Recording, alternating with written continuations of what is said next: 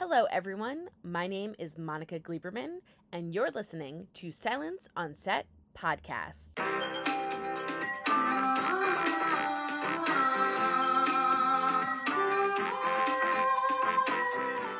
The staircase, my new obsession. Yes. You are so good in it. So I wanted to ask you to start off. Obviously, there's a documentary. Yes, there's tons of information out there about the case. What made you decide to take on the role of Jim Hardin? Because it's a lot to take. It's a lot to take on as a character. Well, the the most simple answer to that is the role was made available to me, and I auditioned for it, and I got the role. So that you know, I, there there wasn't I wasn't skulking around waiting for the role of Jim Hardin to come to me. It it, it came it came about, and I did, I certainly didn't want to run away from the opportunity. I uh, when when the opportunity came to audition for it, it was not handed to me. I was aware of the story. I'm from North Carolina. I'm from Winston Salem, right right near Durham. So I was and I was living in Wilmington when when the case was going on. So I was aware of it uh, just through media and stuff, but hadn't watched the documentary or anything until I had the audition. So I, I crammed the documentary. I, I binged it before I read for the role of Jim and watched some interviews and stuff with, with Jim Hardin. And I and you know, I just found him to be a really earnest voice and telling of that, you know, I think, and one that I was familiar with, uh, having grown up in in North Carolina. I mean, I knew I could nail it a little bit. It was, and just the story. The story was was crazy and intricate and interesting, and yeah, I was. I was I was so happy that it came came into my sights. Well, you definitely nailed it. Were you in Wilmington for One Tree Hill when this was going on? I, was, I guess I still was involved. Yeah, Tree Hill was shooting when the when the when the case when the case was uh, going on. Yeah. Yeah. I came down there a couple of times and uh, interviewed all of you guys, but we were all younger.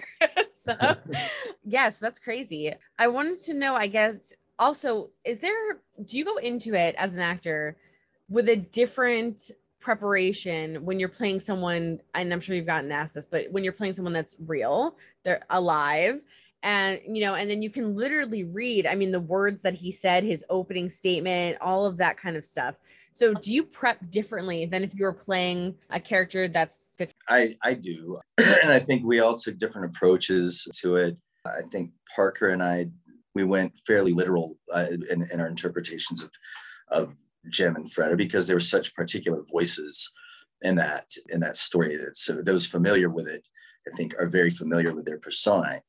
And so I think we both wanted to honor that as truly as we could. And so, yeah, it's it's different in that you're you have something very specific that you're that you're tuning into a real person. If if you erase all artistic license license and interpretation, then it's it's not it's not acting it's just mimicry. And so you you know you want to avoid that and make it full and fill it with yourself as well. But but being that they're real people, you want to I wanted to just hone in as true as possible to who Jim Hardin was, to to convey who he is, who you know, who who I who he came across to to me as, and we and Parker and I did get to Parker set up. Uh, Parker Posey, who plays Freda Black, who I just adore as a person and and as an artist. I think I've idolized her for for years before I realized that I was going to have the good fortune to be working with her as a scene partner. And we, anyway, she became a dear friend throughout this. She, early on, she set up a Zoom call with Jim for us, and we spoke to Jim for almost two hours. And he gave us a lot of, that was just invaluable to, to have that. I was only familiar with the, the kind of uh, performative Jim Hardin that you see in the courtroom or in, in interviews. And so to have this laid back conversational Jim was very very different and telling. And he was able to give us uh, insight not only about himself, but uh, Freda Black and just the the culture and the DA's office and stuff like that. Does he did this like weird question to ask, I guess, but uh, like I would love to talk to him. So I wonder when you guys were talking, is he still does it still kind of haunt him because of how it ended and because of everything? Did he yeah. talk about that? I think every yes, yeah, he's no less dug in than than he was however many years ago, and he still staunchly believes what he believed then. And and uh, the same goes for David Rudolph. He's just as adamant about Michael's innocence. But yeah, they're both they're both haunted to an extent. I don't think Jim. I don't think he obsesses about it, but it's it's still very present and real to him. I mean, the documentary, you know, all these the the retelling of the story certainly keeps it alive and, and you know in one's purview. Yeah. yeah like and you did such a great job because i kind of viewed him i read it like the whole court case i was like obsessed with it when it came out and the documentary. And i remember reading when his opening line and i feel like this sums him up as a person. And again i've never met him but this is how like i interpret it when he he kind of comes out in the court case and you know and in the court and he shows her photo and he says this is her and i'm not going to go over the minutia and like the minor details i'm not going to do all that stuff. And then he like walks over and then he shows this crime scene photo. And it's you know and it's like that shock moment of like this was this woman and this happened to her. And he didn't do it for shock value like the the way i interpreted and watched him. It was very much like this to me is what happened and like and this is where she was like a day before that and you yeah. guys now need to decide so for you when you're watching the documentary when you're reading you know doing all your background stuff how and like like you know and you got to talk to him what do you take from each thing to kind of make yourself into Jim Hardin because when I was watching it, literally, I forget it's you. And the whole time I was going, oh my God, it's like Jim. And then I'm going, oh, no, no, no, this, is a, this is a fictional show. Like I'm not watching the documentary because you guys did such a good job. Uh, well, thank you. That's, that, that's, uh, that means a lot to hear. Yeah. What, I mean, what did I, I just, I just, you know, I, I honed in on who, who I thought who I thought he was, and and uh, he was he did you know I I truly believe that he did it for you know this he, this was all this was for Kathleen. I mean he is about he was about getting justice for her. He didn't care much for the the coverage, the media coverage, and all that all that stuff. I think he was very he very genuinely wanted to advocate for her and to and to see that justice was done, and he believed it. And Freda Freda Black too. She you know Freda was she advocated for abused women. She had been a defense attorney, and I think, and because of some of her the cases that she had, she saw some really nasty people and wanted to stick it to them.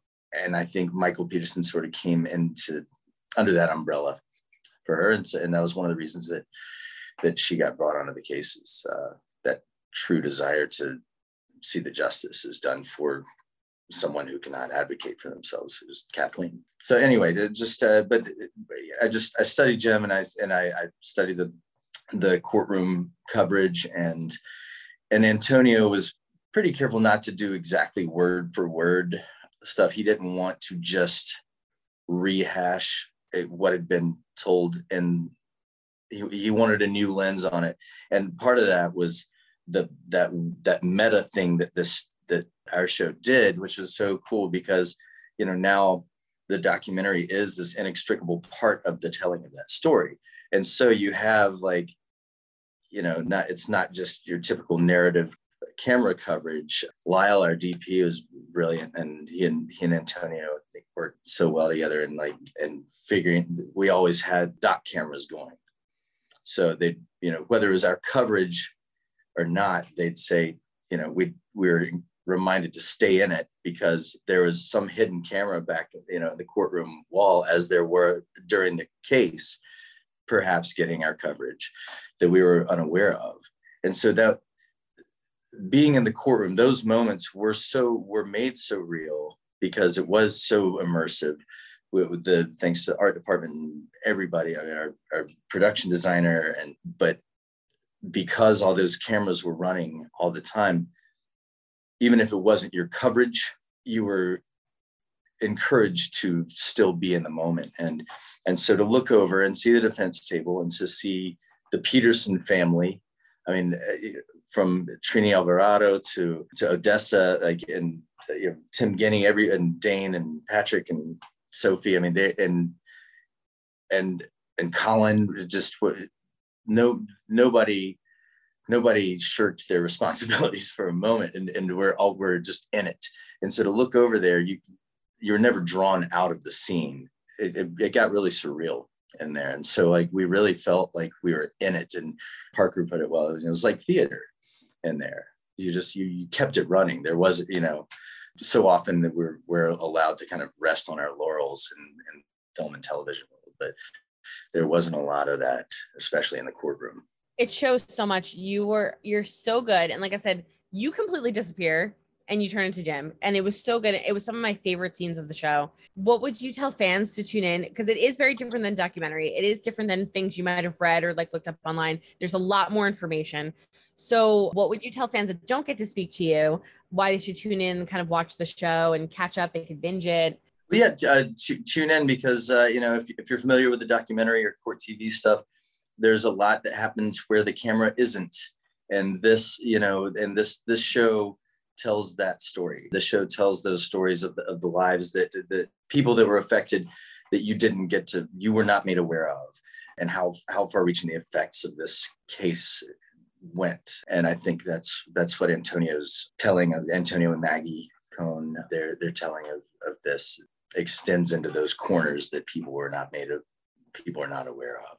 So yeah, it's not just uh, you're not, they're not rehashing the old stuff. I mean, you're getting a very full picture. And you may not walk away with knowing one way or another, but I think there's there's a cool thing about conceding to the truth of the subjectivity of truth itself. like you know, just how many different lenses there are through which to view it.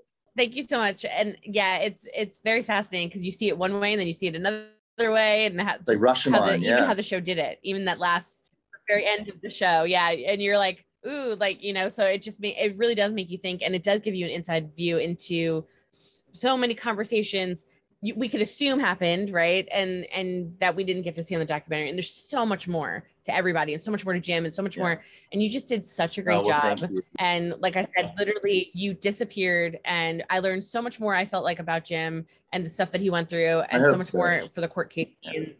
You did. You, it was just oh. fantastic. I, and I, and I think the the other thing I would say to people is just in the casting of this show in general is just is phenomenal. I mean, there's not a bad performance among everyone. I think is just like at the top of their game in this show, and just just throw a stone, and there's a just brilliant performance in this. And Parker Posey, the, it's all so good. It's all so good. Yeah. Congratulations, because it's so good. Appreciate so- it. Thank you so much.